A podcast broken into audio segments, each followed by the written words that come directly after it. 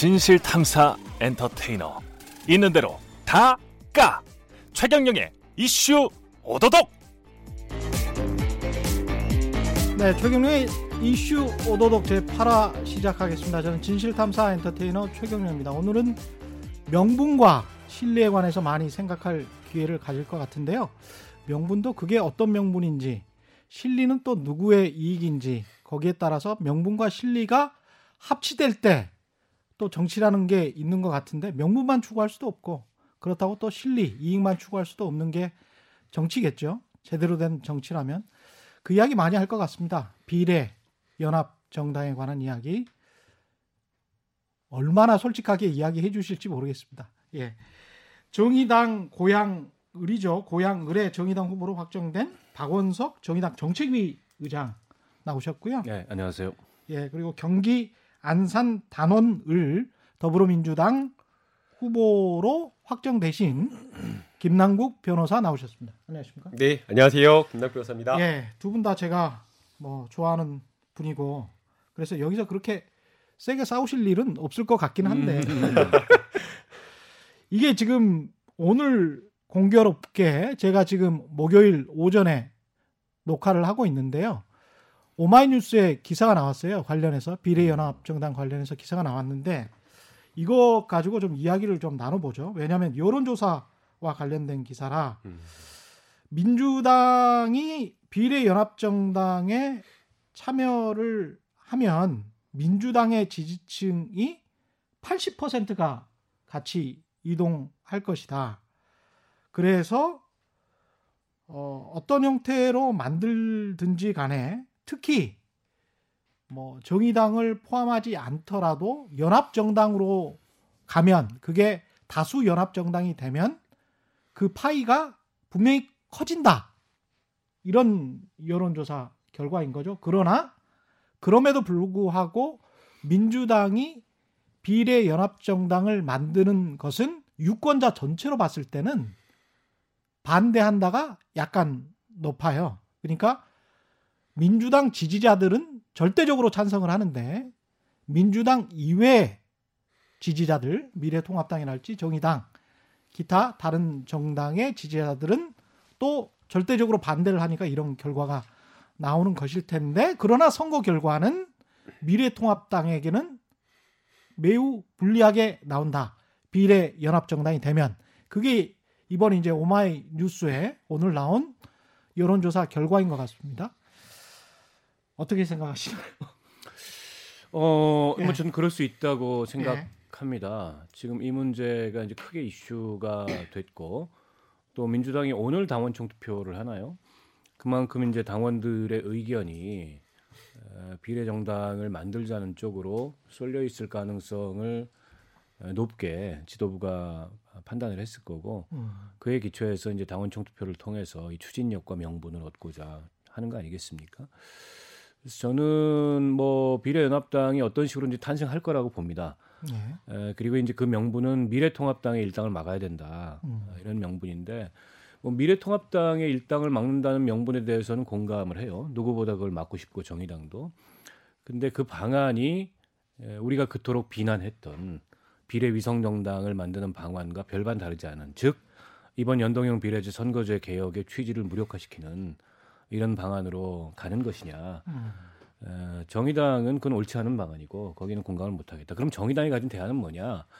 정의당이 가진 대안은 어, 각 당이 다 비례 후보를 내고 어, 상대적으로 지지율이 높은 그 민주당의 어, 이 득표율이 사표가 될 가능성을 우려한다면 음. 그걸 정의당을 포함하는 군소정당, 원외정당들에게 전략적으로 투표해 달라.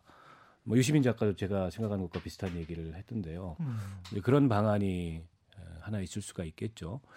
그리고 나서 좀 더 큰 틀에서 이른바 이제 연대를 추진하는 방안이 있을 수 있다고 보는데 하나는 어쨌든 뭐 원칙이나 명분을 좀 잃더라도 실리를 극대화하자는 방안이고 하나는 어, 실리가 좀 불투명하더라도 어, 우리 스스로 한 입으로 두말하지 말자 음. 어, 이 취지인데 비례 정당만 놓고 보면 어, 실리는 뭐 훨씬 더 클 것 같아요. 예. 연합당을 만드는 게. 예.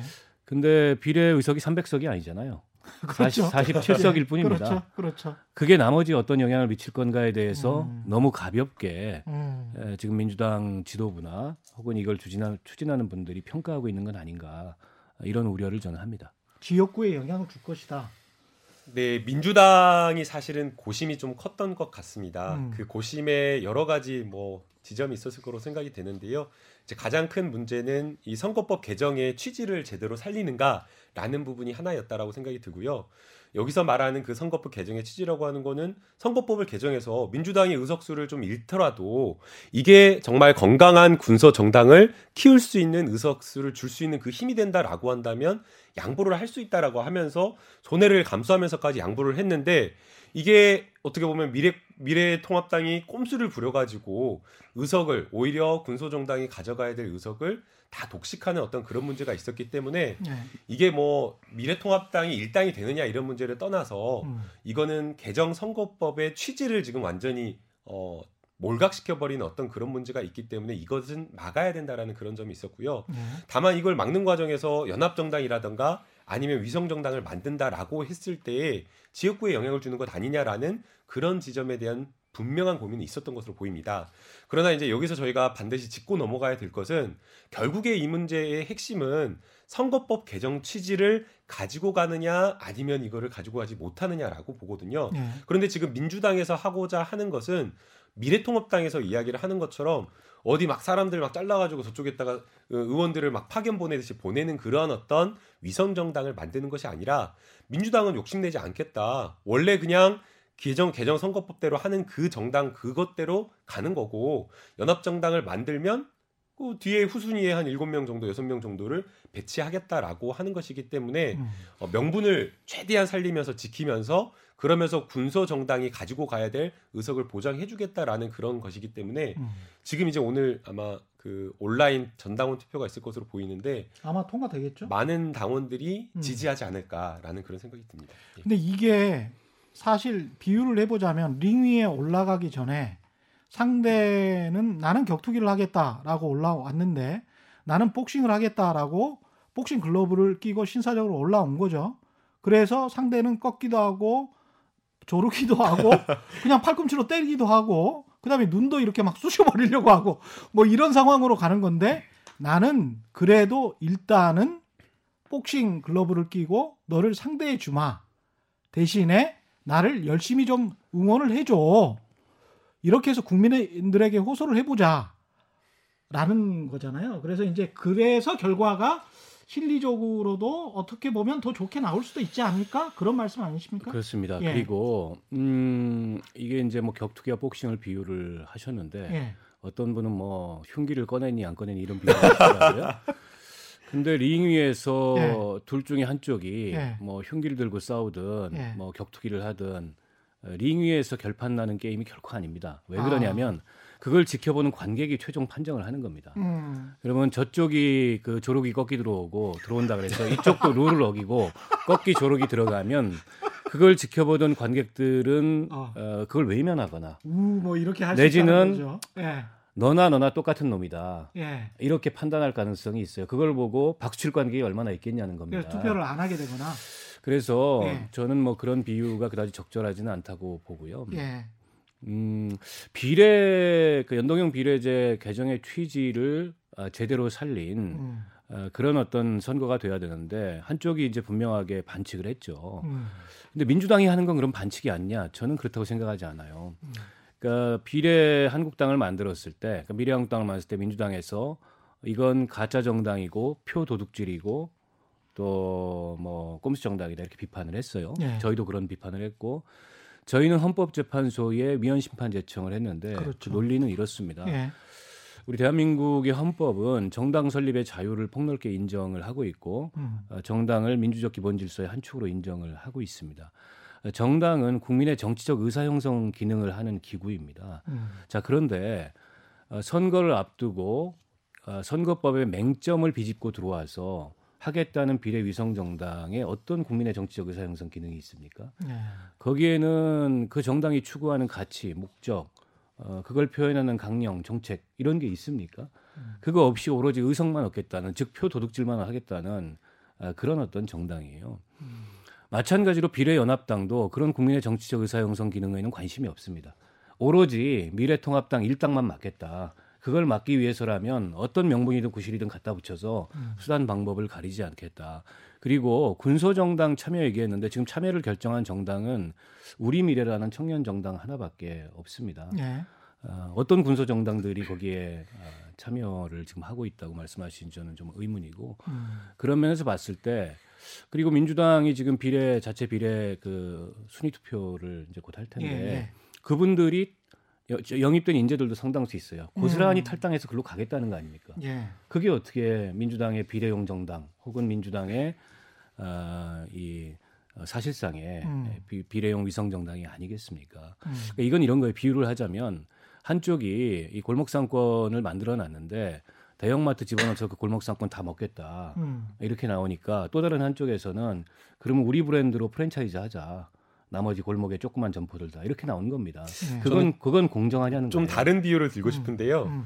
어, 비유가 어, 대형 우리 우리 동네 상권에 대형 어떤 그 마트가 들어오니까 소상공인이 소상공인이 여기에 대해서 경쟁력을 좀 갖추기 위해서 우리도 그러면 어, 연합해서 들어가는 쇼핑몰을 좀 하나 만들자라는 그런 취지로 봐야 될 것 같아요. 음. 그래서 이게 뭐 꼼수라든가 이런 어떤 비판을 예, 받을 수는 민주당은, 있지만 민주당은 네. 그 한국당보다 더 큰 대형마트예요. 아 그렇지는 않고요. 근데 그게 어떻게 소상공인의 연합입니까? 만약에 민주당이 거기서 독식을 하고 음. 플랫폼을 만들어 놓고 거기를 다 차지했다라고 한다면 그런 비판이 정당하다고 보는데요. 민주당에서는 여기서 원래 가지는 의석 7석, 6석만 차지하고 나머지는 다 양보하겠다라고 얘기를 하고 있거든요. 이거는 저는 오히려 어, 박원석 의원님께서 참여연대에서 했던 그 상생의 길이라고 그런 생각이 들고요.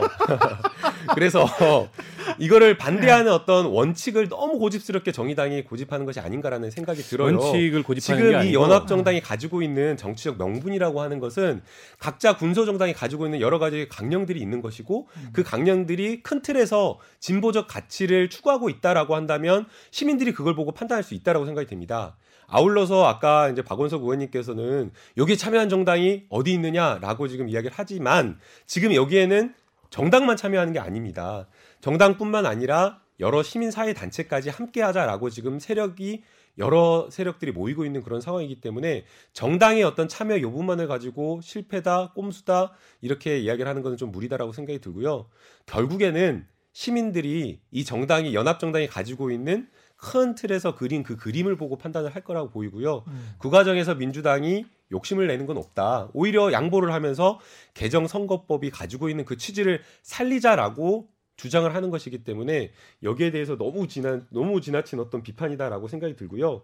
어 그리고 이제 결국에는 이게 굉장히 이제 시뮬레이션 하면 결과가 조금씩 달라지는데 어 정의당이 참여하느냐 참여하지 않느냐 여기에 따라서 또 의석이 좀 달라져서 정의당이 참여하지 않았을 때는 굉장히 그 하나만한 어떤 그런 어떤 결과를 그러니까 아주 근소한 차이에 승리를 음. 가져가는 거고요.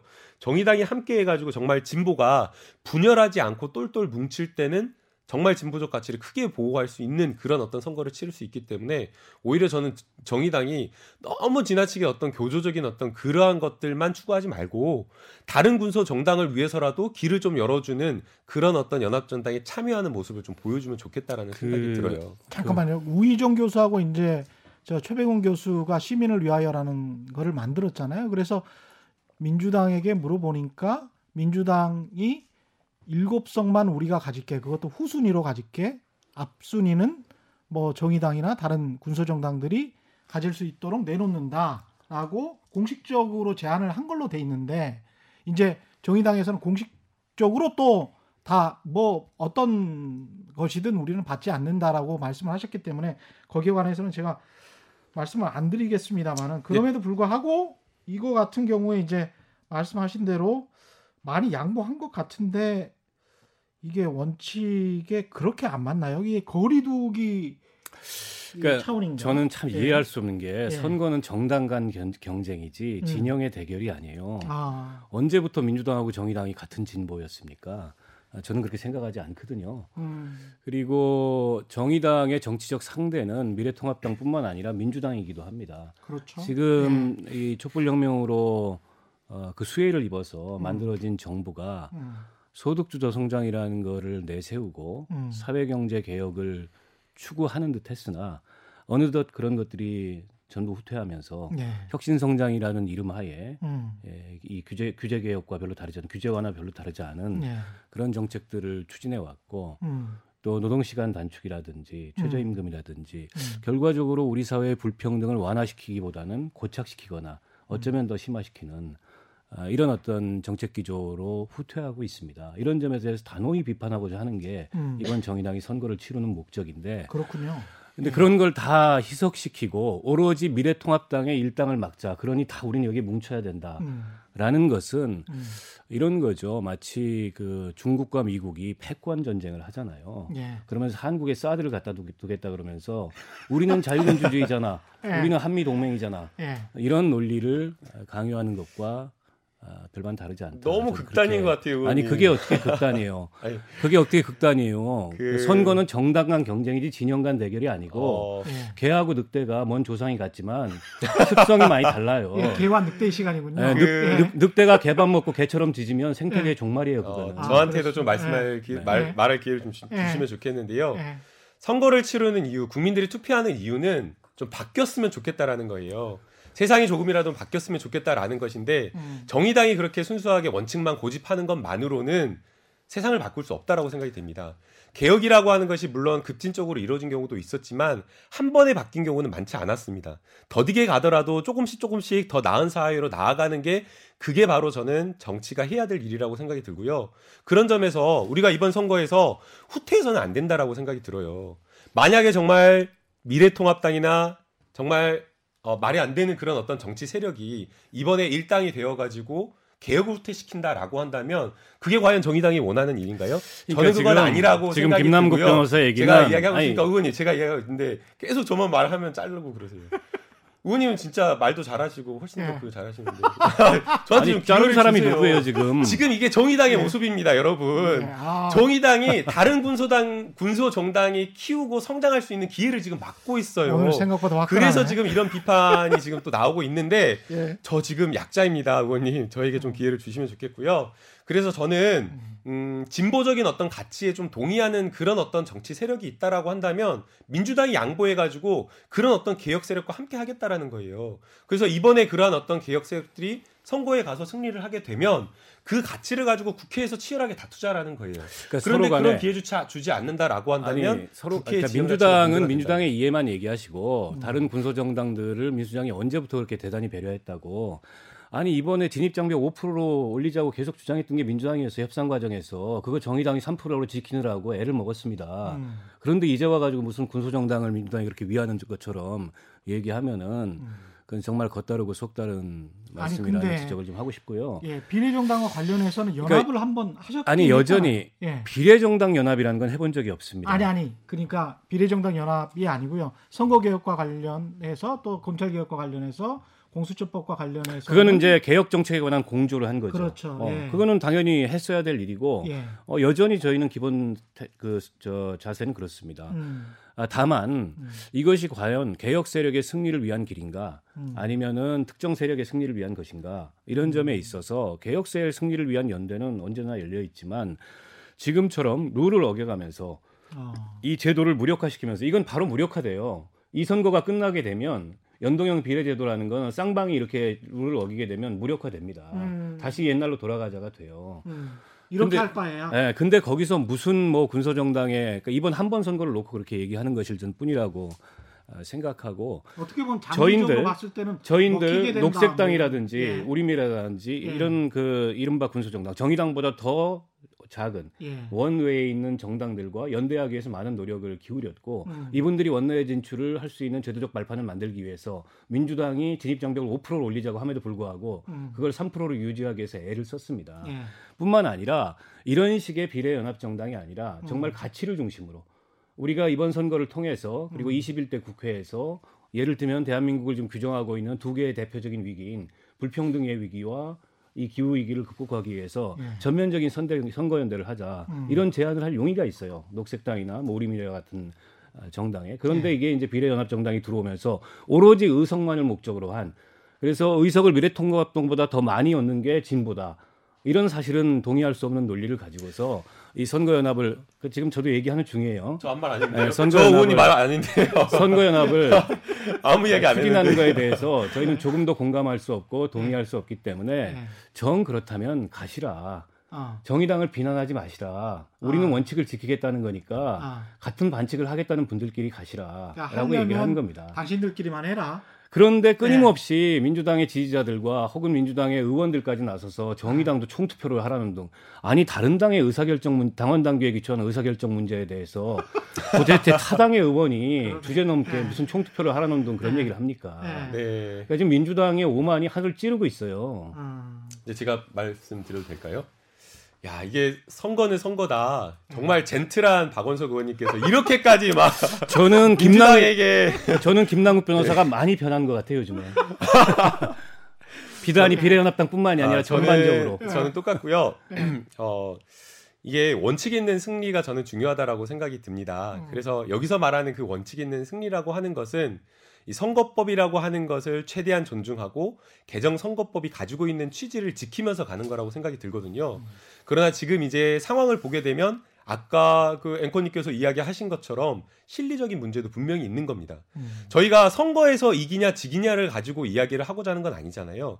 선거라고 하는 것은 그야말로 이번 2020년에 있는 4월 선거, 4.15 선거, 또 2024년에도 선거가 있을 수 있고 또 대통령 선거도 있을 수 있기 때문에 단순히 선거만을 보고 이야기를 하는 것이 아니라 지난 문재인 정부가 약 3년 동안 해왔던 그 개혁 과제 이것은 문재인 정부만 하고자 했던 것이 아니고 많은 국민들이 원하고자 했던 여러 가지 검찰 개혁, 민생과 관련된 부분 정의당동 참여한 것. 음. 많은 개혁 세력들이 다 함께 똘똘 뭉쳐가지고 정말 어렵게 어렵게 힘겹게 이뤄낸 것이거든요. 그런데 만약 이게 선거에서 져버린다라고 한다면 그러한 모든 개혁들이 다 후퇴하게 되는 그런 문제가 있을 수밖에 없기 때문에 단순하게 어떤 이번 선거만을 보고 가는 그런 어떤 것이 아니다.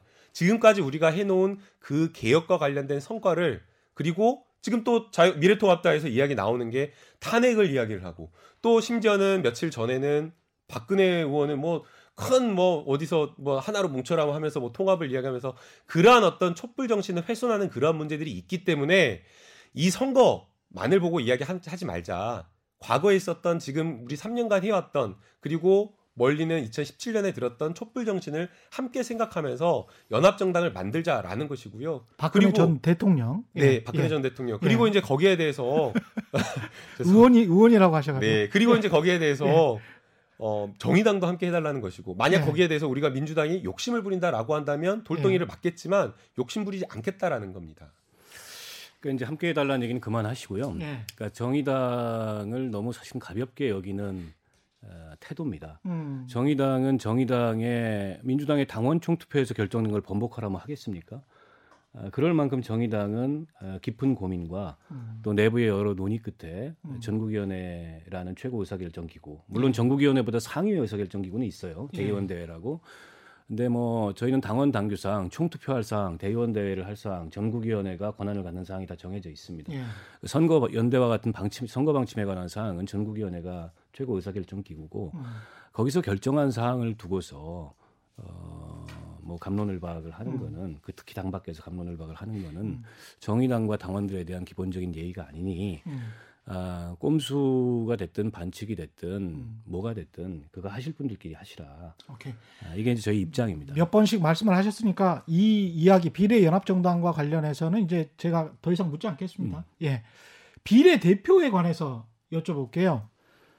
그 거대 양당도 마찬가지고 민주당 미래통합당도 마찬가지고 그리고 이 정의당에서도 약간의 지금 내부에서 이야기가 나오고 있는 것 같은데요. 비례대표 그 순위와 관련해서도 그렇고 그러니까 이것도 어떻게 보면 명분과 실린 것 같아요.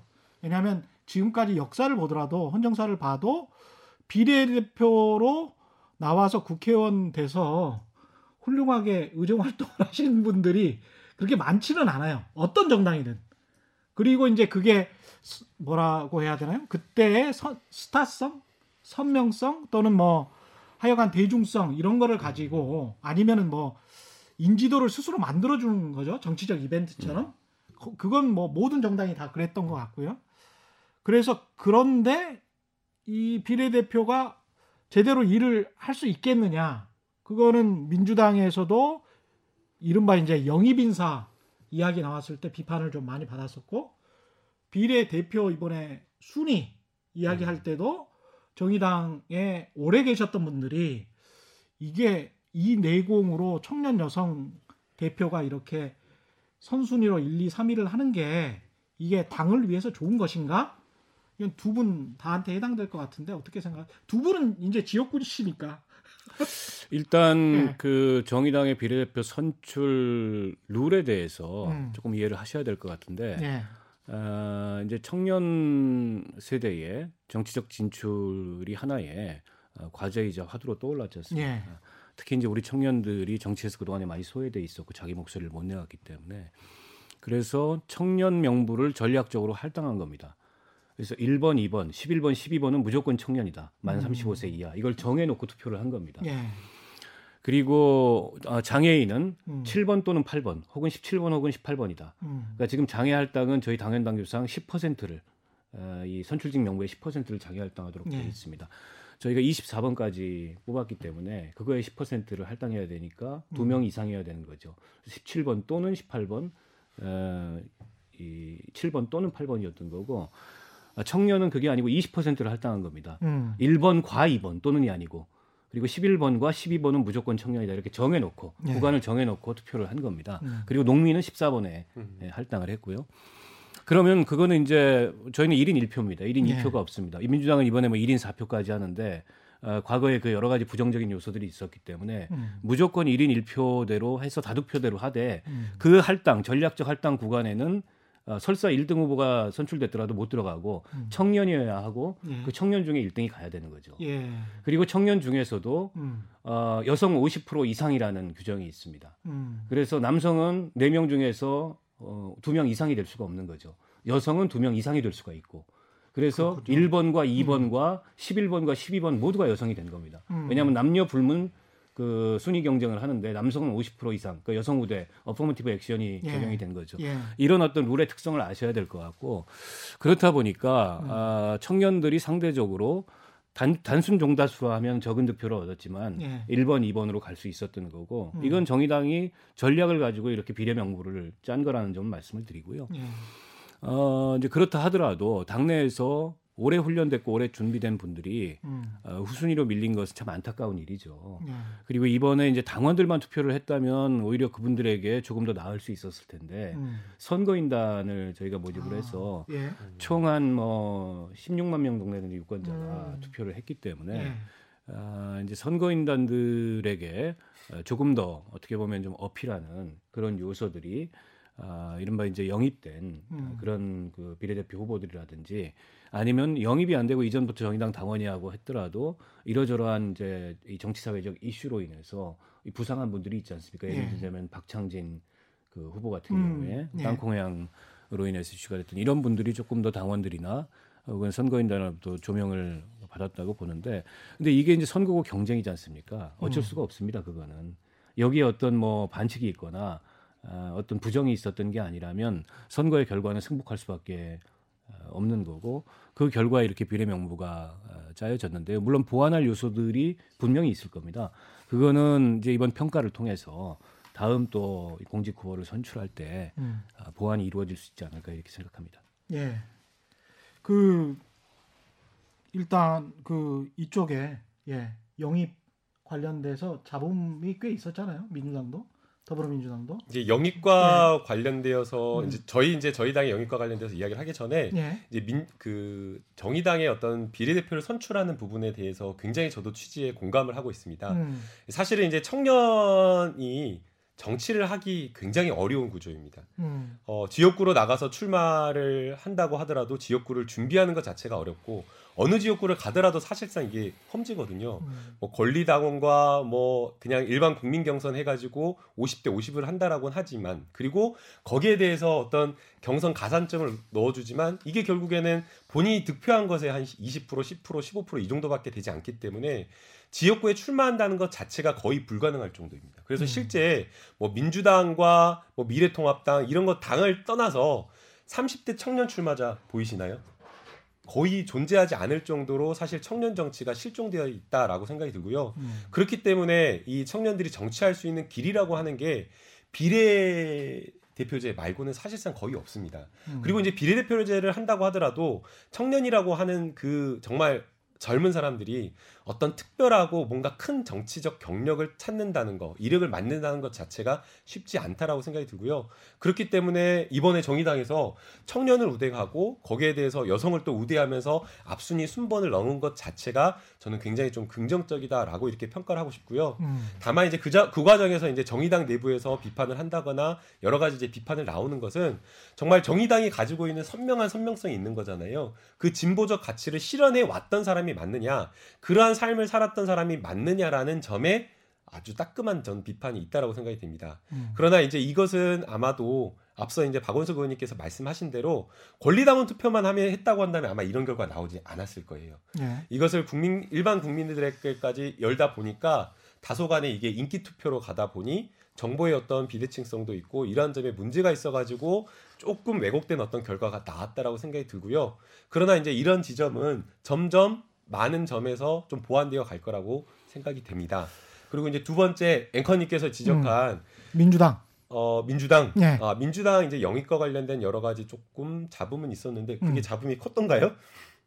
언론에는 좀 나오더라고요. 아 그래 어떤 예. 제 기억이 좀 잘 안 나서 예 이 영입 대상 일, 네. 일종의 이제 그것도 다 이벤트라는 성격, 음. 그 다음에 이제 이벤트라는 성격을 너무 감안한 또 어떤 영입 그리고 그 영입을 하고 난 다음에 비례대표 순위도 그거는 뭐 사실은 미래통합당도 마찬가지고 민주당도 마찬가지인데 영입을 하고 나서 이 사람들을 어디에 쓸지를 모르는 영입 인사들도 굉장히 많아요. 우선은 이제 네. 앵커님께서 지적하신 음. 영입과 영입 인사와 관련된 잡음이 있었다라고 음. 하는 것은 제 기억에는 음, 이제 원종건 원, 씨 예. 딱한분 정도였는데 음. 그것도 이제 시민사회 단체가 고발을 했었는데 피해자의 요청으로 고발을 취했다라고 취하했다라고 이야기를 하고 있고요. 음. 그리고 이제 그것은 사적인 어떤 영역에 있는 부분이라 음. 검증 과정에서의 조금 부족한 점은 있었지만 음. 불가피한 점도 있었다라고 생각이 됩니다. 예. 그래서 이제 그런 점은 좀 어, 뼈아프다라고 생각이 들고요. 음. 다만 이제 그것은 진실이 밝혀지는 과정이기 때문에 음. 이것 하나를 놓고 어, 영입 과정에서 문제가 있었다라고 평가하기는 좀 예, 어렵고요. 전체적으로 봤을 때 비례대표가 그 뽑는 과정에서 정의당 지금 이렇게 말씀을 하셨지만 비판을 하실 때도 말씀을 하셨지만 이게 좀 인기 투표 같이 되는 현상이 있고 그 다음에 또 사람들이 영입을 할 때도 당에서 영입을 할 때도 네. 어떤 그 뭐랄까요 사람들의 주목을 받을 만한 그런 사람 음. 아주 젊거나 뭐 어떤 특징을 가지고 있는 사람들 있잖아요. 근데 이제 그게 당에 정책으로 연결이 되면 좋은데 또는 정치로 연결이 되면 좋은데 그분들은 상징성으로만 활용되는 어, 그렇지, 않- 경우가 꼭 그렇지. 않습니다. 아, 그렇지 않은 게요. 아니, 정치에서. 아니, 지금 그건 예. 아니라고 저는 생각이 아니 들고요. 실제 정치에서 비례대표가 와서 입법안을 굉장히 많이 만들고 본인의 정치를 많이 했다 그런 분이 있습니까? 과거에 잠깐만 제가? 제가 민주당 예. 얘기니까 저한테 먼저 예. 기회를 주시고요. 예. 과거에 음. 그 비례대표를 이렇게 영입하고 그럴 때 아니면은 영입 인재들을 이렇게 막 불러 모을 때 음. 스타성이라든가 화제성만 가지고 가서 음. 문제가 됐던 지점이 분명히 있습니다. 네. 그리고 그러한 어떤 영입 인재들을 선거에만 그냥 간판으로 활용하고 버리는 그런 점이 많이 있었죠. 4년 하고 지역구를 제대로 안 하고 그냥 끝나는 거예요. 어떤 그런데 네, 이번에는 그러한 어떤 예. 기자님, 앵커님의 지적을 받아가지고 예. 민주당에서 그렇게 하지 않겠다라고 선언을 하면서 영입 인재의 선정 기준을 정했습니다. 그래서 단순하게 어떤 대중성이라든가 유명하다 이런 것만으로 선정을 한 것이 아니라 음. 해당 분야에 대해서 해당 분야에서 굉장한 어떤 전문성을 가지고 그 삶의 이력 속에 전문성이 녹아 들어간 인재를 첫 번째로 꼽았고요. 음. 그다음에 이제 두 번째는 아무리 전문성이 있다고 하더라도 진보적 가치라든가 민주당이 가지고 있는 당령에 들어가 있는 여러 가지 어떤 그러한 가치와 정책을 이해하지 못한 사람이라고 한다면 그것 또한 안 되잖아요. 음. 그래서 어떤 민주 진보적인 어떤 가치를 충분하게 이해하고 단순하게 이해한 게 아니라 살면서 어떤 그러한 것들을 실천해온 사람을 두 번째 기준으로 삼았던 겁니다. 음. 그래서 그러한 어떤 대상자들을 선정을 한 거였고요. 단순하게 뭐 인기라든가 아니면 유명한 사람 이런 사람들은 이번에 찾아보십시오. 인재 영입된 21호까지 있었지만 그런 사람들 아예 보이지가 않고요. 그다음에 이제 두 번째 이제 아마 앵커님께서 지적하는 그런 지점이 있는 것 같아요. 국회의원들 영입 인재들 이제 어, 영입 인재들 모아가지고 불러 모아가지고 어렵게 어렵게 해가지고 국회에 진출을 했는데 과연 의정 활동이 제대로 된 게 좀 있느냐 뚜렷하게 보이지 않는다라고 이야기를 하고 있는데 이것은 오히려 박원석 의원님께서 말씀해 주셔야 될 것 같은데 단순하게 이거는 네. 영입 문제가 아니에요. 아, 국회 구제의 문제인 거죠. 아, 그러니까 초선 네. 의원이라든가 그냥 개인 의원 한 명이 음. 국회 들어가서 정치를 할 수 있는 구조가 아니지 음. 아니라는 그 문제인 것이지 음. 이게 무슨 영입을 뭐 스타성 있는 사람들을 불러 모아고 그냥 한 방 간판으로 쓰고 버렸다는 그런 취지는 아니라고 보여요. 단적으로 제가 네. 어떤 의원들이 의원님들이 음. 참여한 그 회의를 들어가 위원회 회의를 들어가 보면요 진짜 깜짝 놀랐어요. 방송에서 정말 날고기는 말 정말 잘하시고 말씀 소신 있게 잘하시는 그런 의원님들이 위원회 가서는 삼선 의원들이 한마디 하면 깨갱해가지고 아무 말도 못하고 초선 의원님도 아무 못하는 그러한 어떤 선수 구조의 국회 음. 그리고 개인 의원 한 명이 막 스타성을 가지고 할 수 없는 그런 어떤 어쩔 수밖에 없는 교섭단체 중심의 국회 구조 때문에 이런 문제가 국회가 하나 입법기관인데 이제 가서도 조직 문화를 봐야 된다. 음, 예. 아니 뭐 꼭 그렇지는. 그건 예. 뭐 지나친 비약이고 예. 그런 의원들도 있겠지만 예. 뭐 선수 따라서 요즘에 삼선 의원이 얘기한다고 눈치 보고 이런 건 없어요. 음. 그거는 뭐 어느 당인지 모르겠으나 음. 적어도 정의당은 그런 건 없고요. 음. 어, 비례대표를 선출할 때 혹은 인재를 영입할 때 기준은 각 정당이 다 다를 수 있다고 생각해요. 예. 그거는 뭐어 각 정당의 어떤 전략과 음. 혹은 판단에 따른 아, 각자의 기준을 가지고서 영입을 하는 건데요. 그러니까 정의당은 일종의 이제 대표성을 중심으로 그게 영입이 됐든 어, 비례대표 국회의원이 됐든 어, 그걸 중시해서 사람도 영입하고 비례대표 후보도 선출을 했다고 생각합니다. 음. 청년들은 이제 청년으로서의 어떤 대표성 같은 거고 또 이번에 이제 이자스민 전 의원이라든지 네. 이준을 대표하는 음. 또 박창진 그 어, 후보 같은 경우에도 예, 예. 어제 이 대한항공에서 뭐 그런 땅콩 해양 사건을 겪고 노조를 만들고 예. 어, 또그 노조 위원장이 돼서 음. 활동을 했지 않습니까? 음. 일종의 이제 뭐이 그이 갑질로부터 인, 갑질로 인한 이 피해자들의 대표성 뭐 이런 걸 기준으로 정의당은 말하자면 인재도 영입하고 음. 어, 비례대표 후보도 세우는 거죠. 그에 반해서 뭐 전문성을 기준으로 한다. 뭐 이런 저, 민주당의 기준도 있을 수 있어요. 근데 예. 저는 어, 그런 기준을 예, 예로 부터 많이 봐왔어요. 음. 어느 분야에서 성공하거나 음. 어느 분야에서 전문가를 어, 전문가가 되면 그 사람들 영입해요. 근데 제가 묻고 싶은 질문은 그 사람들이 왜 정치를 해야 되죠? 누구를 대표해서 정치를 해야 되느냐? 음. 그리고 그렇게 선출된 비례 그렇게 그 영입된 비례대표 후보들이 대부분 정치를 단명하는 경우들이 많습니다. 음. 각 분야에서 뭐 무슨 뭐뭐 뭐, 어디 사장을 예, 했다. 어디 어디 사장을 예. 했다. 무슨 변호사 출신이다. 음. 이런 분들이 단명하는 음. 경우들이 많아요. 음. 그래서 각자의 기준이 있겠으나 너무 지나치다라고 생각이 들어요. 제가 이렇게 얘기하는 얘기하는 얘기하는 중입니다. 아까 뭐 인기 너무 심하시다. 아까 인기 투표라면서요. 네. 그 정의당의 투표가 인기 투표는 아니에요. 그렇게 네. 따지면은 그 민주당의 아, 아프게, 아프게 민주당의 그런 투표는 훨씬 더 인기 투표에 가깝죠. 아. 그런 식으로 이렇게 표현하면 안 되고. 아. 그래서 아니 이건 제가 경험한 바입니다. 과거에도 음. 그런 그이 전문가들이 많이 정치권에 영입이 됐는데 그 전문가들이 왜 정치를 해야 되는지에 대해서 소명이 뭔지 정치인들이 누구를, 전문성이 없기 누구를, 때문에 누구를 대표하는지 예. 이, 이 점이 굉장히 불분명했 제가 거기에 대해서 답변을 드리면요. 아니, 제가 마저 마, 말씀 마치고 너무 길게 말씀하세요. 뭐 한번 어... 말씀하시면 5분 6분 말씀해 주셔 버리는데. 네, 굉장히 지금 이 김남 김남 변호사가 많이 변했다는 게 이런 면모인데 내로남불이 됐어요 어느새. 아니 진짜 이거는 네. 민, 민주당에서 밖에서... 다른 건 다 배워도 그런 건 안 배웠으면 아니 전 그런 거 아닌데 피디님께서 밖에서 보시면 알겠지만 여기 막 6분 7분 네, 말씀 이러면 기회를, 기회를 드릴게요. 아니 이거는 네. 이러면 프로그램 재미가 없어요. 아, 톡톡 튀면서 아, 1분에서 그렇지. 1분 30초 이내로 해야 되는데 그래서 아. 제가 여기다가 너무 길어요. 네. 앵커님한테 딱 말했잖아요. 예, 사회까지 얘기하세요. 예, 얘기하세요. 예. 아니 그래서 이제 그 예, 전문성과 대표성 사이에 어떤 조화가 필요한 거는 같습니다. 근데 이제 제가 가장 우려했던 거는 20대까지 아무리 봐도 이번에는 과연 다를까 그런 생각이 드는데 비례대표 들이 와서 모든 정당이 별다른 역할을 못 해주고 그렇지는 않습니다. 그거는 안 예를 들어서 예. 지금 정치권에 음. 중진 의원이 됐거나 음. 각 당을 대표하는 의원들이 되신 분들 중에 비례대표 출신들이 많아요. 음. 예를 들자면 뭐 심상정 대표도 그렇고요. 예. 노회찬 대표도 비례대표 출신이었습니다. 그리고 나경원 의원, 그분- 나경원 의원 안 좋아하는 분들도 많지만 그분들은 약간 좀 다르지 않습니까? 아니요. 심상정 노회찬 아니 그래죠. 그분들이 대표성을 기준으로 온 분들이에요. 아니 근데 그분들 노동을 대표해서 오거나. 전문성도 있죠. 아니 국회에 와서 오히려 예. 그런 대표성을 가지고서 예. 이 전문가가 된 분들이죠. 예. 예를 들자면 예. 나경원 전 그 이 자유한국당 원내대표도 비례대표 출신이고 예.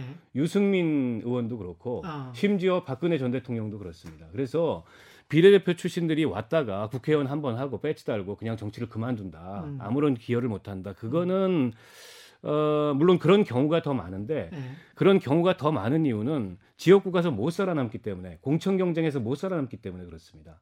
그러나 비례대표라는 게 원래 그 이 정치권에서 마치 음. 필요 없는 음. 어, 이런 것처럼 이렇게 이 평가되거나 여기면 좀 곤란하다고 생각합니다. 여러분 여기서 수 제가 있겠습니다. 한 예. 가지 반드시 지적해야 될게 음. 이 앵커님과 박원석 의원님이 음. 특수관계입니다. 특수한 게 그래서 아니에요. 지금 발언권을 지금 계속 박원석. 의원한테 주고 계세요. 아니, 아니 지금 무슨- 박원석 의원님이 심지어 저한테 말을 하라라고 넘겼는데 예. 근데 또 앵커님이 또 박원석 의원님한테 이거 진짜 편집하면 피디님 어떻게 편집하시려고 편집은 안 해요 우리는. 편집을 안 하세요? 예, 이거 예. 뭐 발언이 지금 지금 그 말씀까지 그대로 넣어드릴게요. 아니 발언이 예. 저쪽은 한뭐 한 진짜 8 주면 저한테 2 주고 예.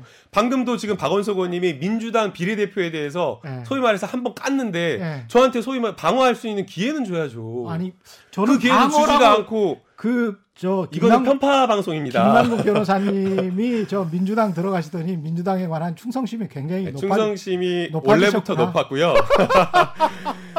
그 이제. 그 네. 박원석 의원님께서 이제 저희 당 그 영입 인재 비례대표를 이렇게 비판을 하셨는데 그럼에도 불구하고 저는 정의당 영입 인사라든가 아니면 음. 비례대표를 까지 않겠습니다. 비판하지 않겠습니다. 음, 왜냐하면 아무리 저- 다- 정당에서 여러 가지 검증 기준과 선정 기준을 정한다고 하더라도 또 그 과정에서 또 당원 투표라는 것들이 다 들어가는 것이기 때문에 다소간에 만족스럽지 못한 점이 있다라고 생각이 들어요. 그래서 그거는 민주당만의 문제가 아니고 미래통합당, 정의당도 다 그렇다고 봐요. 그런데 어떤 한 사람 인재를 탁 꼬집어 가지고 야 이 사람 문제 있으니까 전체 정의당의 비례대표 문제다라고 이렇게 지적하는 것은 전 적절하지 않다라고 생각이 들고요. 그래서 뭐 박원석 의원님께서 아까 저희 민주당의 영입 인재 일부를 지적하는 지점 뭐 비판은 받아들이지만 그것을 가지고 또 정의당을 거꾸로 공격하지는 않겠다라고 말씀을 드리고요. 음. 그다음에 이제 앞서 정의 어뭐 박원석 의원님께서 민주당의 무슨 전문성만 가지고 인재를 영입한 것처럼 말씀을 하시, 하셨지만 그렇지가 않습니다. 오용환 소방관님만 하더라도 소방관으로서 그냥 전문성만 가지고 있는 것이 아니라 그 직역에서 20대 초반에 22살인가 23살인가 이렇게 소방관으로 가서 인명 구조 활동을 꾸준하게 하면서 소방과 관련된 정책과 관련된 여러 가지 책을 써내기도 죄송합니다. 책을 써내기도 하고 또 그걸 가지고 나눔을 실천하는 여러 모습을 보였어요. 그래서 이 영입 인재가 전문성만 가지고 한 것은 아니다라고 이렇게 말씀을 드리고 싶고요. 음. 또 그다음에 이제 왜 그러면은 그 전문성 있는 인재가 정치해야 되느냐라고 이렇게 말씀하시는데 국민이 국회의원에 대한 불신이 굉장히 큽니다. 여기에 국민들이 가지는 그 불신은 일하, 일, 일을 하지 않는다, 정치하지 않는다라는 이런 불신도 있지만 거기에 대해서 무식하다라는 비판도 있는 겁니다. 음. 해당 분야에서 아무것도 알지 못하고 공부도 안 하고 전문성도 없고 그러한 부분에 대한 비판이 있기 때문에 해당 직역을 대표하는 전문성 있는 사람이 국회에 가서 그 정책 관련 분야와 관련된 내용을 어, 정책을 펼치라라는 그런 지점도 있기 때문에 그 전문성을 가진 어떤 인재들이 국회를 왜 들어가야 되느냐라는 지점 비판 그렇게 할 수 있지만 거꾸로 왜 못하느냐 오히려 그런 사람들이 해야 된다라는 국민 의견도 있다라는 걸 말씀드리고 싶은 겁니다. 예, 국회에 대한 비판이 언론에 대한 비판 같아 가지고 저도 좀 뜨끔합니다. 사실은 예 언론도 거의 비슷한 음, 그러니까 분위기고. 저는 기본적으로 음. 비례대표가 더 확대돼야 된다고 생각합니다. 예 이제 비례대표 저희가- 이야기는 좀 그만하시죠. 아. 요 마, 요 말만 예, 제가 마지막으로 예, 예. 할게요. 예. 애초에 저희 그 2015년도에 예. 중앙선거관리위원회에서 음, 음, 지역구 200석 대 비례대표 100석으로 연동형 비례대표를 시행하라 음, 이렇게 권고를 했어요. 음, 근데 2015년 그때 이제 20대 총선 직전이었는데 안 됐죠 제도 개혁이. 예. 어, 그리고 이제 21대 총선을 앞두고서 음. 어, 지금과 같은 아주 기이한 연동형 비례대표제가 됐는데 이마저도 지금 뭐 형해화될 위기에 놓여 있습니다만 왜 제가 그 비례대표의 확대를 그 동의하냐면 저도 이제 비례대표를 해봤고 또 지역구에서 어, 출마도 해봤고 지금도 출마 준비를 하고 있습니다만 어 이게 이제 비례대표라는 게 여러 기능을 갖고 있습니다. 직능 대표성, 전문성을 보완하는 김남국 변호사가 아까 어, 제안에 주장했던 그것 그 측면도 분명히 있고 또 정치로 잘 대표되지 않는 지역에서 선출되기 힘든 그런 대표성을 비례대표를 통해서 보완해주는 그런 기능도 있습니다. 아, 그런데 이제 지역구 국회의원들 같은 경우에는 지역의 대표성을 갖다 보니까 어, 지역 차원의 여러 가지 현안과 또 민원과 또 지역 사안과 이런 것들이 굉장히 많아요. 음. 그렇다 보니까 온전히 의정 활동에 어, 집중하지 못하는 또 온전히 국정에 전념하지 못하는 그랬던 경험이 과거에 많이 있었습니다. 음. 뭐 그렇다고 해서 지역구원이라고 해서 의정 활동을 못해도 괜찮다. 음. 이건 아니지만 그런 면에서 봤을 때 국회가 좀 더 생산적이기 위해서는 어 그리고 이 좀 더 원활한 국정 운영의 주체가 되기 위해서는 지역구로부터 좀 일정하게 자유로우면서 그런 전문성이나 계층 대표성이나 직능 대표성을 가지고 어, 어떻게 보면 정치를 훨씬 더 내용 있게 이렇게 펼칠 수 있는 그런 비례대표의 역할이 굉장히 중요하다고 생각하고요. 예. 그게 한 국회의원의 3분의 1 정도 된다면 음. 지금보다 훨씬 더 국회가 나아질 거라고 봅니다. 알겠습니다. 지역구 이야기를 해야 됩니다. 왜냐하면 지금 본인들 그 일단 밥그릇이 음. 예 고향 의뢰 지금 나오시고 안산 단원 의뢰 나오셨잖아요. 네. 분위기가 코로나 19 때문에 두 분 다 별로 그렇게 좋을 것 같지는 않은데 어떻습니까? 뭐 그건 당을 떠나서 예. 지금 선거 분위기 자체가 없고요 지역에. 음. 그리고 뭔가 선거 운동을 다니는 것도 대단히 좀 그 외람되고 송구한 네. 음. 이런 상황이에요. 그래서 저도 선거 운동 초기에는 상가 방문이나 이런 걸 활발히 하다가 지금은 좀 일체 중단하고 있는 상황이고 예. 아침 저녁 출근 인사 정도로만 어, 지역 주민들 만나고 있고 그 이외에 일종의 이제 정책 간담회라든지 음. 또 온라인을 통한 뭐 기자회견이나 유튜브 방송이나 이렇게밖에 할 수가 없습니다. 지금 그, 이제 아, 얘기하세요. 아닙니다, 네. 의원님 먼저. 하십시오. 감염병 그 대응이 상당한 긴장감이. 네, 감염병 대응이 어, 뭐 정부가 사력을 다해서 대응을 하고 있음에도 불구하고 예. 아직 이게 완전히 잦아들었다라고 보기 어렵잖아요. 그렇죠. 확진자가 계속 나오고 있고. 예.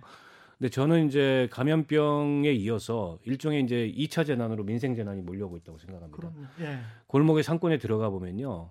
손님이 거의 없고 음. 매출이 거의 5분의 1. 뭐20% 수준이다. 네, 네. 20% 수준으로 이렇게 줄어버린. 20%가 떨어진 게 아니고 20% 예. 수준이라는 게 예. 평상시에 20% 수준으로 예. 예. 평상시에 20% 맞아요. 수준으로 떨어졌다는 그 말씀 많이 하시더라고요. 예. 지금 영세 자영업 다 고사될 위기에 있고 음. 또 일용직 노동자라든지 그렇죠. 프리랜서라든지 예. 플랫폼 업종에 종사하는 분들, 그렇죠. 그다음에 학원 강사, 음. 어, 이분들이 사실 생계가 굉장히 어려운 음. 이 어떻게 보면 좀 생계 위기에 직면해 있습니다. 그래서 예. 이번에 정부가 추경안을 내놨는데 음.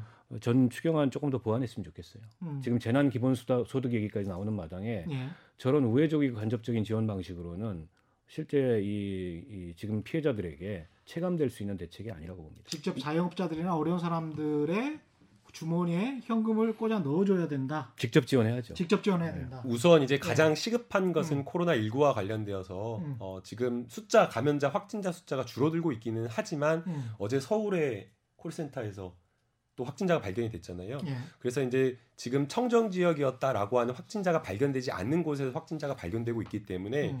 여전히 긴장의 고삐를 쥐고 있어야 된다라는 그런 생각이 들고요. 음.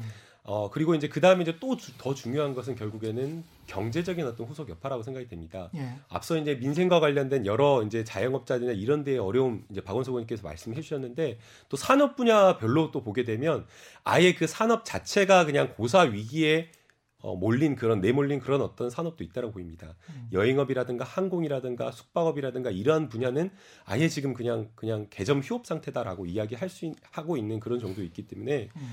추경안 지금 국회에서 논의되고 있는 그 정도로는 부족하다라고 생각이 들고요. 더 대규모의 어떤 추경안이 필요하다고 보입니다.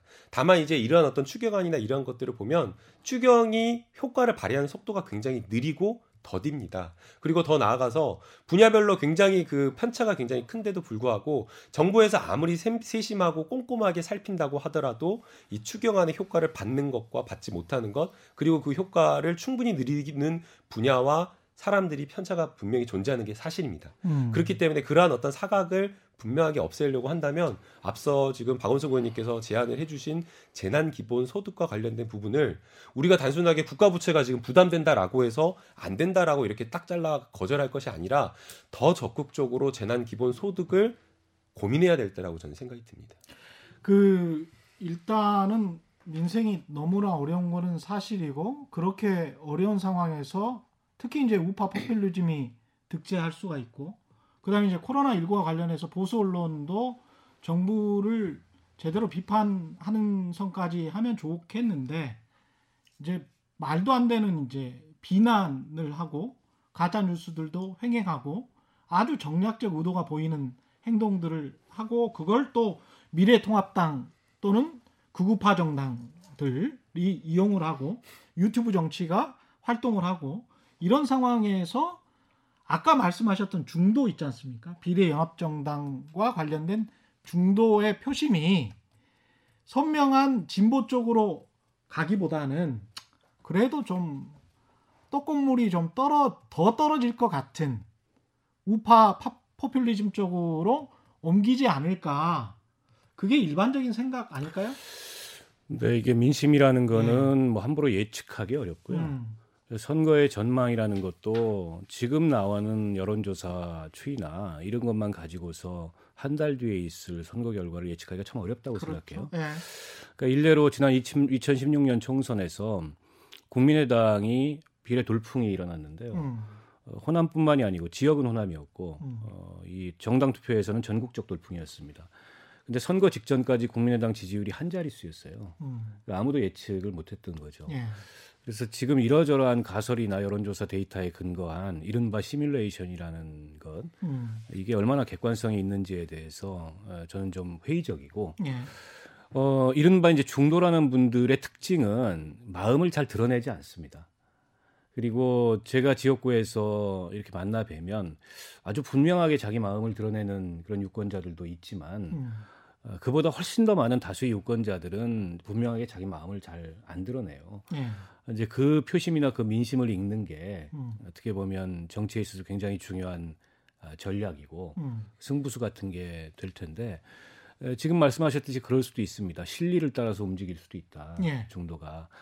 어, 그리고 우파 파퓰리즘이 얘기하는 현 정부에 대한 근거 없는 비난과 또 그에 기초한 아주 그 선정적인 예. 이런 선동에 어, 휘말릴 수도 있다. 음. 뭐 그럴 수도 있다고 봅니다. 음. 근데 저는 과거에 우리가 뭐 그 이 촛불이나 탄핵이나 이런 민심이 크게 움직였던 음. 그런 역사적 계기들이나 이런 것들을 돌아보면 굉장히 민심이 지혜롭다고 생각을 해요. 그래서 사리분별이 가능하다고 생각하고 지금 유튜브에서 막 이렇게 떠드는 그 이른바 이제 수구 수구라고 보기도 좀 어렵죠. 극우 이 극우 네. 채널들에서 얘기하는 그런 가짜 뉴스나 음. 이런 걸 근거 없이 그렇게 뭐 마구 유포하는 건 맞는데 네. 어, 그런 거에 대해서 어, 속절없이 이렇게 민심이 끌려가거나 그러지 않을 거라고 보고요. 음. 어, 특히 이제 지난해 올해를 겪으면서 우리 사회에 뭐 공정의 문제라든지 정의의 문제라든지 여러 가지 논란이 있었지 않습니까? 음. 이제 그런 논란을 쭉 어, 경험하고 지켜보면서 형성된 민심이 있다고 보고요. 저는 비례연합정당이나 이 비례정당을 둘러싼 감론을박에 대해서도 어, 그걸 지켜보는 그러니까 양쪽에 자기 지지 의사가 분명하지 않은 음. 그런 어떤 유권자들의 그 민심이 음. 형성돼 갈 거라고 봅니다. 민심을 읽는다는 게 앞서 이제 박원석 의원님께서 말씀하신 대로 굉장히 좀 조심스럽고 어려운 일입니다.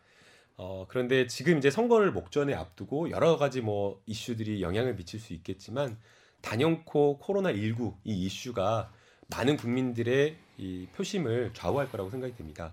코로나19 과정에서 어떤 정당이 코로나 극복을 위해서 힘을 모으고 지혜를 모았는가 또 어떤 정당은 이 코로나19가 중요한 것이 아니라 선거 내가 승리하는 것이 중요하다라고 하면서 발목 잡기를 한다거나 아니면 정말 코로나19와 관련되어서 좋은 어떤 정책 아니면 추경이나 이런 것들이 정말 필요한데 여기 논의에서 뭔가 빠져 있다거나 이러한 음. 어떤 모습을 보인 것들을 국민들이 충분하게 볼 것이라고 생각이 들고요. 그래서 이 코로나 19를 극복하는 위기를 대응하는 그 각 정당의 논평이라든가 음. 모습이라든가 이러한 것들을 국민이 냉철하게 판단할 것으로 보이고 이게 저는 가장 큰 이번 선거의 핵심 이슈라고 저는 생각이 듭니다. 코로나 19도 제대로 막지 못하고 세금만 퍼주는 추경을 또 했다. 뭐 이렇게 생각하는 사람들도 꽤 많을 것 같아요. 왜냐하면 코로나 예. 분위기가 네. 그런 식으로 어, 흘러가는 그리고 이제 그런 식으로 유도하는 사람들이 굉장히 또 많고 이른바 이제 촛불 혁명을 성공시킨 국민들이긴 하지만 그 전에는 이명박 박근혜 대통령을 또 선택한 국민들이기도 하기 때문에 그런데 지금 예. 여론조사나 이런 것을 보면요 예. 아무리 막 이렇게 여론을 호도한다고 하더라도 음. 어, 이 언론이 호도한다고 하더라도 오히려 국민들이 네. 언론을 비판하고 있어요 음. 언론에서 어, 저도 깜짝 놀랐는데요 한 10일 전인가 인터넷 기사를 이렇게 포털을 들어가 봤는데 전쟁이 난 줄 알았어요 막 그 코로나 19와 관련된 여러 가지 뭐 공포나 이, 이런 것들을 막 조정하는 그런 어떤 언론의 태도에 대해서 국민들이 한 대다수가 내용도 없는데 제목 장사한다 이런 비판을 지금 하고 있거든요. 네. 그렇기 때문에 언론에서 코로나 19와 관련된 정부의 대응이나 이러한 것들이 막 잘못됐다, 왜곡됐다 뭐 이런 식으로 호도를 한다고 하더라도 많은 국민들은 그게 팩트가 아니거나 아니면 오히려 우리 정부가 잘하고 있다라는 것을 저는 어, 잘, 많은 국민들이 이해하고 있을 거라고 생각이 들고요. 그렇기 때문에 뭐 질병관리본부의 대응이라든가 정부에 대한 이 코로나 19와 관련된 신뢰도도 높고 또 그리고 이 코로나 19와 관련되어서 사실 예측하기 어려운 신천지 사태가 개입이 되었는데도 불구하고 그 과정에서 보여줬던 정부의 방역 대책이나 이런 것들을 보고 민주당과 이 문재인 대통령의 지지율이 또 상당히 상승하는 모습을 보여줬기 때문에 그러한 어떤 왜곡이라든가 이러한 것들은 충분히 국민들이 선별해서 저는 대응할 수 있다라고 음. 저는 생각이 듭니다. 오늘 아침에 그 출근 인사를 하러 가는데요. 음. 음, 아, 출근 인사가 끝나고 어, 아침을 먹으러 가는데 길게 줄을 한 몇백 미터 섰더라고요. 예. 약국이 아직 문을 안 열었는데 약국 앞에 줄을 섰어요. 아이고. 지금 시중에 마스크 민심이 예. 여전히 흉흉합니다. 어, 지금 정부가 이제 공적 판매처를 통한 음. 그 마스크 공급을 80%까지 상향했음에도 불구하고 예. 물론 이제 생산량이 갖고 있는 한계가 있고 음. 초기에는 뭐 매점 매석이라든지 이런 걸 잘 대응하지 못했던 측면이 있는데 어, 총력을 다하고 있음에도 불구하고 여전히 마스크 민심이 흉하다는 점은 분명하고요. 또 이건 이제 언론의 책임도 상당히 있어요. 음. 그 마스크 민심이 흉한 데 있어서는 그럼요. 예. 마스크 써라 써라 써라 했거든요. 그러니까 이제 사실은 그 마스크를 안 써도 되는 분들도 있고 예. 또 며칠 써도 되는데 음. 막 이렇게 비축을 해둬야 될 것 같은 이 강박관념에 예. 많은 국민들이 지금 어, 시달리고 있어요. 음. 그 점에 대해서는 분명히 언론의 책임도 있고 저희 정의당에서는 처음부터 어, 이게 100% 정부가 통제하는 방식으로 가자. 음. 어, 지금 이 감염병 이 상황 확산 상황이라는 게 일종의 이제 준전시 상황 비슷하게 음. 대구 같은 경우에 그렇지 않습니까? 예. 그리고 이게 필수품처럼 돼버렸는데 음. 이걸 시장을 통해서 공급하는 방식은 안 되고 음. 국가가 전매해서 음. 그거를 그 지방자 지방 행정의 전달 체계를 통해 가지고 음. 오늘 뭐 오다가 신문을 보니까는 어, 서울의 어딘가요? 거기는 주민자치센터가 나서니까 줄안서도 되고 음. 해결이 되더라. 이런 기사도 봤는데 그럼 사회주의라 그랬어요. 음, 아니 저 네. 늦지 않았다고 생각합니다. 네. 그리고 이게 경제학 에 보면 네. 전시에는 이 그런 필수품은 음. 시장을 통해서 공급하는 게 아닙니다. 음. 그거는 정부가 공급하는 거고 네. 뭐 경제학이 아주 원론 것 같은 건데 네. 그런 면에서 봤을 때 어, 조금 더 신경 써야 될 대목이 분명히 있다. 이 점 말씀드리고 싶고요. 기재부가 오는데 추경 예산안을 확대할 계획 없고 직접 지원할 계획 없다 이렇게 발표를 하더라고요. 음. 그러니까 여전히 지금 국민들이 뭘 원하는지 제대로 그 국민 소리를 못 듣고 있다고 보고 저는 1차 추경안이 안 된다면 2차 추경을 편성해서라도 추경 추경 예산안이 몇 조다 이게 중요한 게 아니고 음. 그게 어떤 방식으로 필요한 사람에게 가느냐가 중요합니다. 근데 지금 어떤 방식으로 필요한 사람에게 가느냐를 체감하지 못하고 있어요. 음. 저런 대책은 체감할 수 없는 대책이고 예. 그 점을 좀 촉구하고 싶습니다. 마스크 대란과 관련되어서 이제 그 박원석 의원님께서는 전부 다 100% 전부 전매해서 어, 국가가 사들여 가지고 배부하는 식으로 하자고 했는데 사실 이거는 어렵다라고 생각이 듭니다. 음. 정부에서도 이 안을 생각하지 않은 것은 아니지만 지금 현재 우리 시장 경제를 포방하는 대한민국에서는 불가능한 아니라고 생각이 들고요. 또 이것을 한다고 하더라도 과연 정책적 목표나 효과를 달성할 수 있느냐? 저는 그렇지 못하다라고 생각이 됩니다. 근본적으로 지금 이렇게 마스크 대란이 발생한 이유는 수요가 공급을 못 따라가기 때문이거든요. 그런데 전매, 국가가 전매한다라고 하면 공급을 크게 위축시킬 우려가 있기 때문에 이 방법 자체가 저는 적절하지 않다라고 생각이 들고요. 오히려 정답은 이 마스크 대란의 해법은 박원석 의원님께서 아까 말씀하신 필요 없는데 필요한 필요 없는데도 불구하고 마스크를 쓰고 다니는데 저는 있다라고 생각이 됩니다. 면 마스크만 써도 충분하고 이 비말에 의해서 사실 이게 전염이 되기 때문에 꼭 굳이 밀집된 장소에 있지 않는 사람들이라고 한다면 KF94 마스크를 쓸 필요가 없거든요. 그런데 그냥 길거리에 다니는 사람이라든가 이런 사람들까지 모두 다 KF94 마스크를 쓰기 때문에 불필요한 어떤 과잉수, 과잉수요, 이런 초과 수요가 발생하기 때문에 문제라서 오히려 지금은 수요를 조금 낮추는 방향으로 그런 운동을 하는 게 저는 바람직하다고 보이고요. 그래서 지금 이제 뭐 국무총리를 비롯해서 많은 분들이 저도 지금 면 마스크를 쓰고 다니는데 이러한 어떤 면 마스크를 쓰고 다니거나 아니면은 정말 필요한 사람들에게 마스크가 돌아갈 수 있도록 그렇게 수요를 좀 낮추는 방향으로 가는 것이 저는 필요하다고 봅니다. 에, 이제 수요를 낮추면은 정부의 실정이 좀 가려져 보이겠죠. 근데 에, 언론이 언론이 이게 이제 마스크에 대해서 문제를 증폭시킨 하나의 요인이기도 하지만 예. 초기에서 초기에 정부에서 강력히 권고했어요. 외출할 때 음. 마스크 쓰라고. 음. 근데 이제 와가지고 수요를 낮추자고 하니까는 이건 또 어, 그때는 달라요. 뭐 이런 것처럼 좀 들리고요. 음. 그러니까 이런 겁니다. 아, 맞아요. 물론 이제 그 배급제 방식으로 가면 공급이 위축될 우려가 있기 때문에 공급까지 정부가 개입을 하면 됩니다. 네. 그래서 그거는 얼마든지 그 단기간에 음. 재원을 들여서 어, 시설을 늘리고 공급, 공급까지도 확장할 수 있는 방법이 있어서 음. 저희가 이제 100% 공적 통제로 가자라고 음. 했던 건데 어, 이미 뭐 그건 지금 늦었어요. 음. 어, 이미 뭐 약국에 줄을 서는 풍경이 모든 동네마다 벌어지고 있고 저는 이번 총선 민심에 그 마스크 대란이 적지 않은 영향을 미칠 거다라고 음. 거의 확신합니다. 예. 아침마다 제가 그 풍경을 목도하는 사람으로서 음. 그 점에 대해서는 아마 정부 여당에서도 신경을 많이 쓰셔야 될 거라고 생각해요. 음.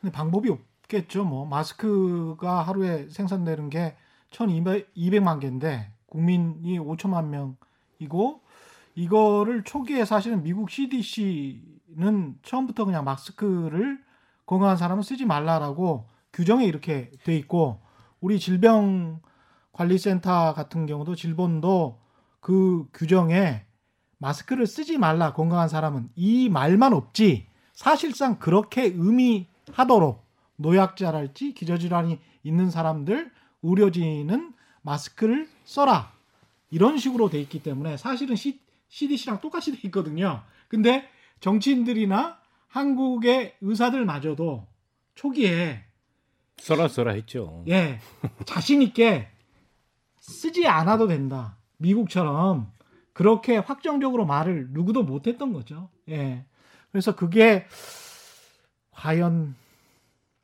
뭘까요? 원인과 결과에서 그때 당시에 그렇게 그러면 쓰지 말아라라고 음.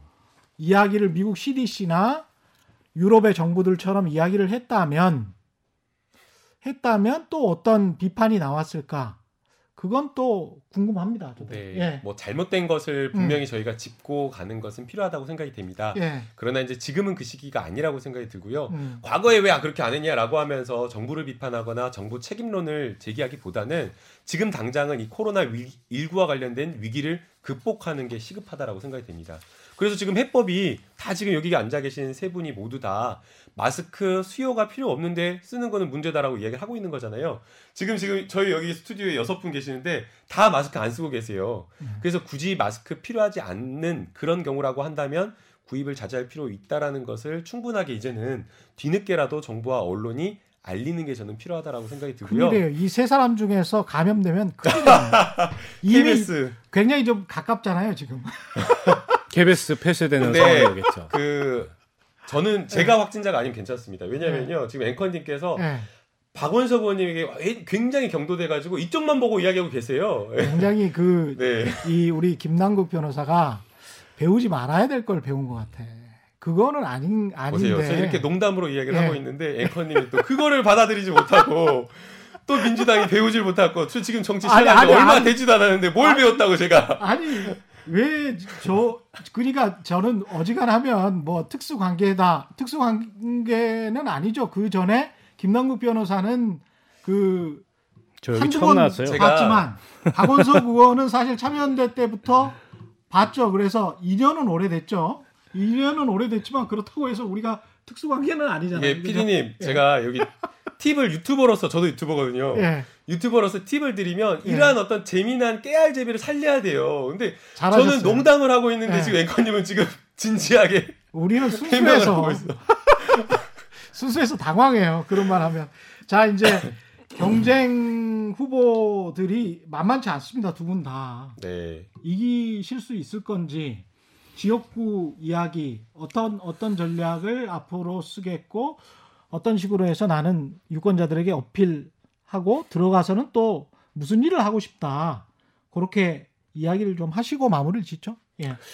저는 경기 고양을 선거구인데요. 음. 이번에 또 선거가 늘었습니다. 엎친 데 음. 덮친 격으로 인구가 작아서 새로 인구가 편입돼 가지고 일산 지역의 일부까지 아, 포함을 하게 됐습니다. 어, 상대 후보들도 어, 애초에 예상됐던 후보들이 아니고 다 바뀌었어요. 음. 전략 공천이 돼가지고 예. 어, 민주당도 전략 공천으로 새로운 후보가 오셨고 또 미래통합당도 새로운 후보가 오셔서 말씀 주신 대로 어, 만만치 않은 그런 선거가 될 거라고 봅니다. 더군다나 이제 정의당의 당세가 제일 작잖아요. 어, 그러나 이제 제가 좀 그 이번 선거에서 우리 유권자들께 그 강조해서 드리고 싶은 말씀은 어, 이 지역에 과제가 굉장히 많습니다. 왜냐하면 도농복합 지역에서 이게 도시화가 되고 예. 있는 그러니까 예. 변화가 많은 지역이에요. 음. 할 일이 굉장히 많고. 음. 어, 근데 이번 이제 출마한 후보들 중에 저만 유일하게 국회를 경험한 예. 어, 그런 후보라는 점에서 어, 이 상대적으로 그 음. 그할 일 많은 지역에서의 그 역할을 담당하기에 특히 이제 선거가 당선되자마자부터 역할을 수행하기에 음. 어, 충분한 어떤 준비가 돼 있는 후보라는 점을 말씀을 드리고 싶고요. 음. 또한 가지 이 지역을 제가 잘 안다고 자부합니다. 제일 예. 잘 안다고. 왜냐하면 이 지역에 제일 오래 살았고, 아 그러셨군요. 또이 예. 지역이 안고 있는 여러 문제점, 또 음. 불균형한 발전의 문제점 이런 것들을 좀 어, 그 동안에도 깊이 고민을 해왔기 때문에 음. 그에 관한 이제 제가 제시하는 비전을 가지고 있다고 말씀을 드리고 싶고 국회에 들어가면 두 가지입니다. 저는 대한민국이 직면하고 있는 가장 심각한 위기 중의 하나인 이 불평등의 위기를 음. 어, 반드시 해결해야 된다. 더 이상 우리 청년들을 절망하고 좌절하게 만들면 안 되고 안 되고 어, 지난 그 박근혜 정권 퇴출 시기에 촛불을 들었던 국민들의 마음 속에는 어, 이 박근혜 정권의 무능과 또 이 부패에 대해서 음. 무도함에 대해서 심판하는 뜻도 있지만 우리 사회를 근본적으로 좀 바꾸고자 하는 그런 열망이 있었다고 생각합니다.